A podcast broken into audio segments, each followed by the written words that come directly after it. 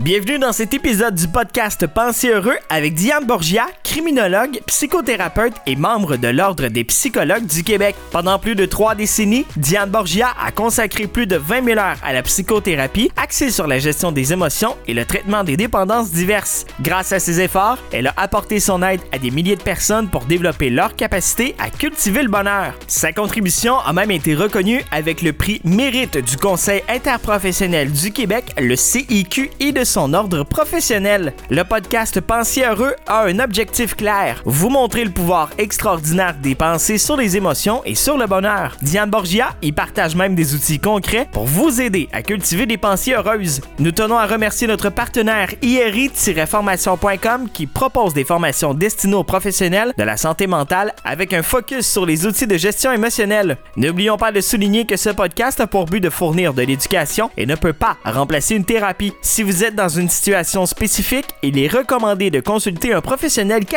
Nous espérons que cet épisode vous apportera de nouvelles perspectives. Bonne écoute! C'est avec grand bonheur que nous accueillons Diane Borgia, criminologue, psychothérapeute, auteure, conférencière et formatrice. Bonjour Diane. Bonjour Michel. Nous allons parler du bonheur et le bonheur résiderait dans la 649. Non, non, non, c'est faux. c'est pas ça que je voulais dire. Ça pourrait être une occasion de bonheur. Oui. On n'est pas nécessairement heureux. On a juste à penser. Ça euh, pourrait aider un peu. Oui, oui, Euh, à certains qui ont gagné plusieurs millions, puis ils sont ça. pas plus heureux. Hein? Pas plus heureux, ça c'est sûr et certain. Mais on dit que ça serait l'accepta- l'acceptation serait une des clés du bonheur. Oui, effectivement. Vous savez, euh, ça fait tellement d'années que je travaille euh, dans le domaine de la psychothérapie, de l'aide euh, aux personnes souffrantes, que j'ai réalisé au cours de toutes ces années-là que dans le fond, quand on travaillait à réduire les émotions négatives comme la colère, l'anxiété, les peurs, l'angoisse, euh, l'infériorité, etc., c'est qu'on arrive toujours en bout de ligne, quand on réduit ces émotions-là, on arrive toujours à la même émotion qui est l'acceptation. L'acceptation devient à ce moment-là la pierre d'achoppement Oui. du bonheur. Accepter ce qui est. Accepter les choses qu'on ne peut pas changer. Hein, on peut reprendre ici la merveilleuse euh, prière de la Oui. sérénité. Hein? Mon Dieu, donne-moi la sérénité d'accepter les choses que je peux pas changer. Mais il faut aussi avoir la sagesse de reconnaître ce que je peux changer de ce que je ne peux pas changer. Et sur les choses que je ne peux pas changer, lorsque je ne les accepte pas, que je me bats continuellement, sans cesse, que je rame à contre-courant, à ce moment-là, j'augmente mes risques de vivre des émotions négatives, du découragement, de l'anxiété, etc. Oui, on va le voir souvent, euh, Diane, euh, dans les cas de séparation, par exemple. Mhm. Il y a des gens qui euh, n'acceptent pas du tout la séparation, qui vont, euh, qui vont partir dans leur coin avec beaucoup de rage ou encore beaucoup de tristesse. On va parler vengeance dans, dans certains Oui. cas, et, et ça va loin, là. Oui, et même certaines personnes vont essayer de recoller les pots cassés. Ils veulent que la relation reprenne. Et là, on se bat, hein, un petit peu comme euh, hein, les, les batailles avec les moulets à vent. Oui, C'est oui. à Don contre-courant. Oui, Don Quichotte. Donc, ces gens-là essaient de reconstruire quelque chose qui n'existe plus. Donc, la bataille qu'on fait contre des événements qui sont inchangeables, cette bataille-là amène plutôt de la révolte, de la rage, de l'impatience, du découragement. Alors que l'acceptation amène la sérénité, la paix, le calme. Voyez-vous comment Oui. l'acceptation est vraiment la clé du bonheur. Mais- Puis accepter, oui. là, ça veut pas dire être d'accord, donner ma bénédiction. Je peux accepter, exemple, que mon, mon mari ait demandé le divorce. Je peux l'accepter. Ça veut pas dire que je suis en accord avec son choix. Voyez-vous qu'il y a une différence entre accepter et ne pas être d'accord? Et la question, la question Qui tue? qui tue, comment est-ce que c'est que c'est que c'est qu'on fait pour accepter? Ce segment est présenté par l'Institut Émotivo-Rationnel International. L'Institut offre des formations accréditées par plusieurs ordres professionnels dans le domaine de la gestion émotionnelle. Pour en savoir plus, rendez-vous sur le site iri-formation.com. Et la question, la question Qui tue? qui tue, comment est-ce que c'est que c'est que c'est qu'on fait pour accepter? Ben, en fait, c'est juste d'ouvrir les yeux, de regarder ce qui est là et de se demander est-ce que cette chose, est-ce que cet événement, est-ce que cette situation est changeable? Oh là là, grande question. Mais si on le fait dans le calme, on peut se rendre compte aisément, Michel, que beaucoup de choses qui sont inchangeables. Oui. Tu sais, comme, est-ce que je peux changer le fait que mon mari a demandé le divorce? Mais s'il a demandé le divorce, je peux rien y changer. Donc, je peux accepter qu'il ait demandé le divorce. Donc, je vais être plus dans le calme, plus dans la sérénité, un petit peu plus de tranquillité intérieure et possiblement que ça va m'amener à ce moment-là de nouvelles idées peut-être pour agir et changer les choses que je peux changer.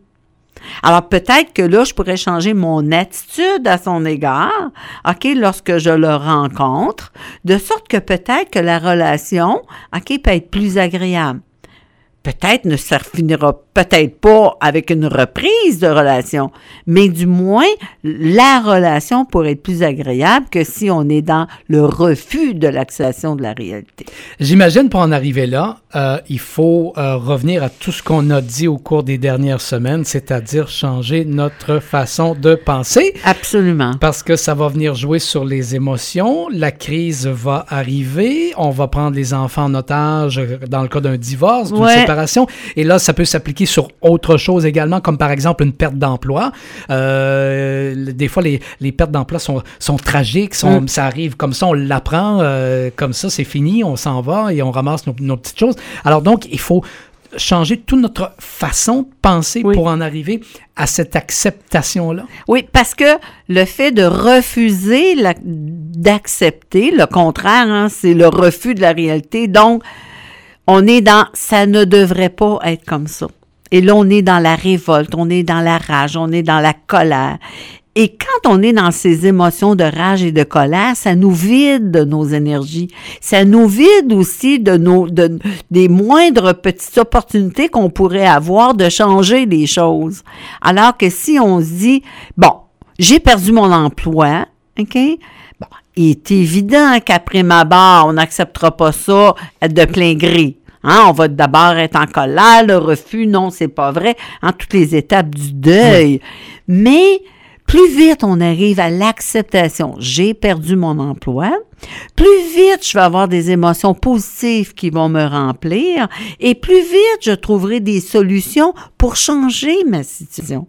Voyez-vous comment l'acceptation est comme la pierre angulaire ou la clé qui peut mener au bonheur alors que le refus de ce qui est amène à la colère, au ressentiment, etc., etc.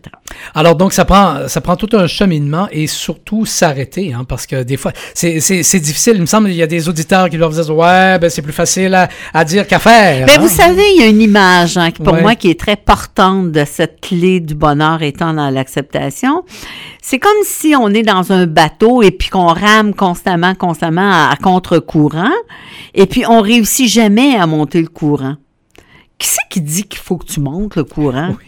Qui est-ce qui dit que la vie, là, puis ton bonheur tient en haut du courant? Et si ton bonheur tenait en bas à te laisser aller dans le courant de la vie, d'accepter ce que tu peux pas changer, puis de prendre ton énergie que ça va te donner pour changer ce qui peut l'être. Je trouve que c'est la meilleure façon d'arriver à développer euh, un bonheur. Oui, juste pour conclure, il y a quelqu'un qui me racontait dernièrement qu'il y, y, a, y a eu un divorce dans, dans, la famille, dans sa famille, et euh, le, le, le, le, gars euh, ne vit maintenant aujourd'hui que pour faire suer son ex.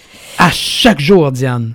Mais à chaque jour, il se lève et sa première pensée, c'est comment je vais faire pour la faire suer aujourd'hui. Mais malheureusement, je connais pas cette personne, mais malheureusement, ce que je peux lui prédire, c'est il va sûrement se retrouver avec un cancer, avec des ulcères d'estomac, avec des problèmes nerveux, avec des problèmes de santé graves, parce que la première personne qu'il fait suer, et il ignore, c'est lui-même. Effectivement. Diane, on va se reparler la semaine prochaine et la semaine prochaine, être malheureux signifie qu'on s'éloigne de notre source de vie. Oui, on va, on va regarder ça plus en oh, détail. ça s'annonce bien. Merci beaucoup, Diane. Ben, bonne semaine. Bonne semaine. Ainsi se termine cet épisode Pensez heureux de Diane Borgia. Pensez heureux est rendu possible grâce à notre partenariat avec IRI-formation.com qui propose des formations professionnelles centrées sur le bien-être émotionnel. Avant de clore cet épisode, nous vous remercions chers auditeurs et auditrices pour votre fidélité et un merci spécial à Audrey Rossi pour sa musique. Nous vous disons à la prochaine.